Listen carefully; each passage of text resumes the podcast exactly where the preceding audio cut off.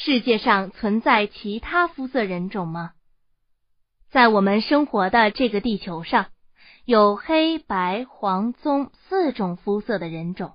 可是，科学家近日突然宣布了一个爆炸性的新闻：他们发现世界上竟然还存在着其他肤色的人种。卫斯理的孪生兄弟蓝血人。据说，在非洲西部的原始部落里，就存在着一群蓝色皮肤的居民，他们至今还过着原始的穴居生活。有一次，他们中的一个小女孩被野兽咬伤，科学家们惊奇的看到，从伤口上流出的血竟然是蓝色的。所有人都百思不得其解。这些原始土著的皮肤和血液怎么会是蓝色的呢？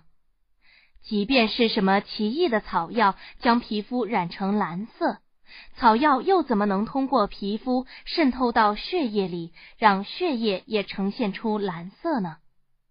只有科幻小说里的卫斯理才是蓝血人，难道他们也跟卫斯理一样，身上附着奇异的魔法？来自未知的星球。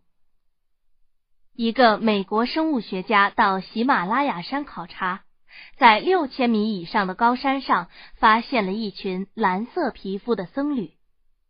一般人到达这个高度就需要吸氧维持自身的身体机能，这群僧侣却在高山上谈笑自如，而且还能从事劳动。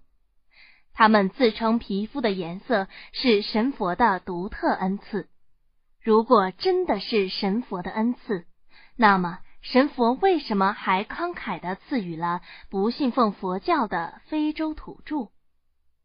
科学家经过苦心研究，提出了各自不同的见解。皮肤和血液的关系密切，红色的血液是因为细胞里存在着大量的血红蛋白。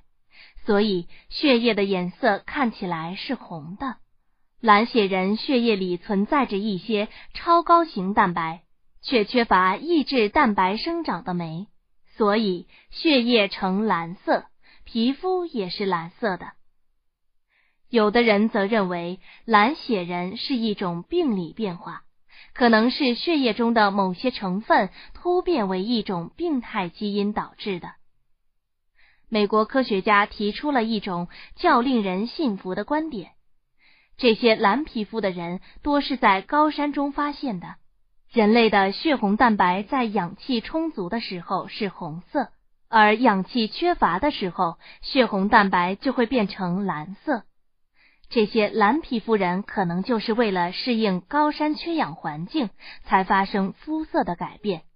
如此看来，蓝色人种只不过是因血液颜色的变异而产生的。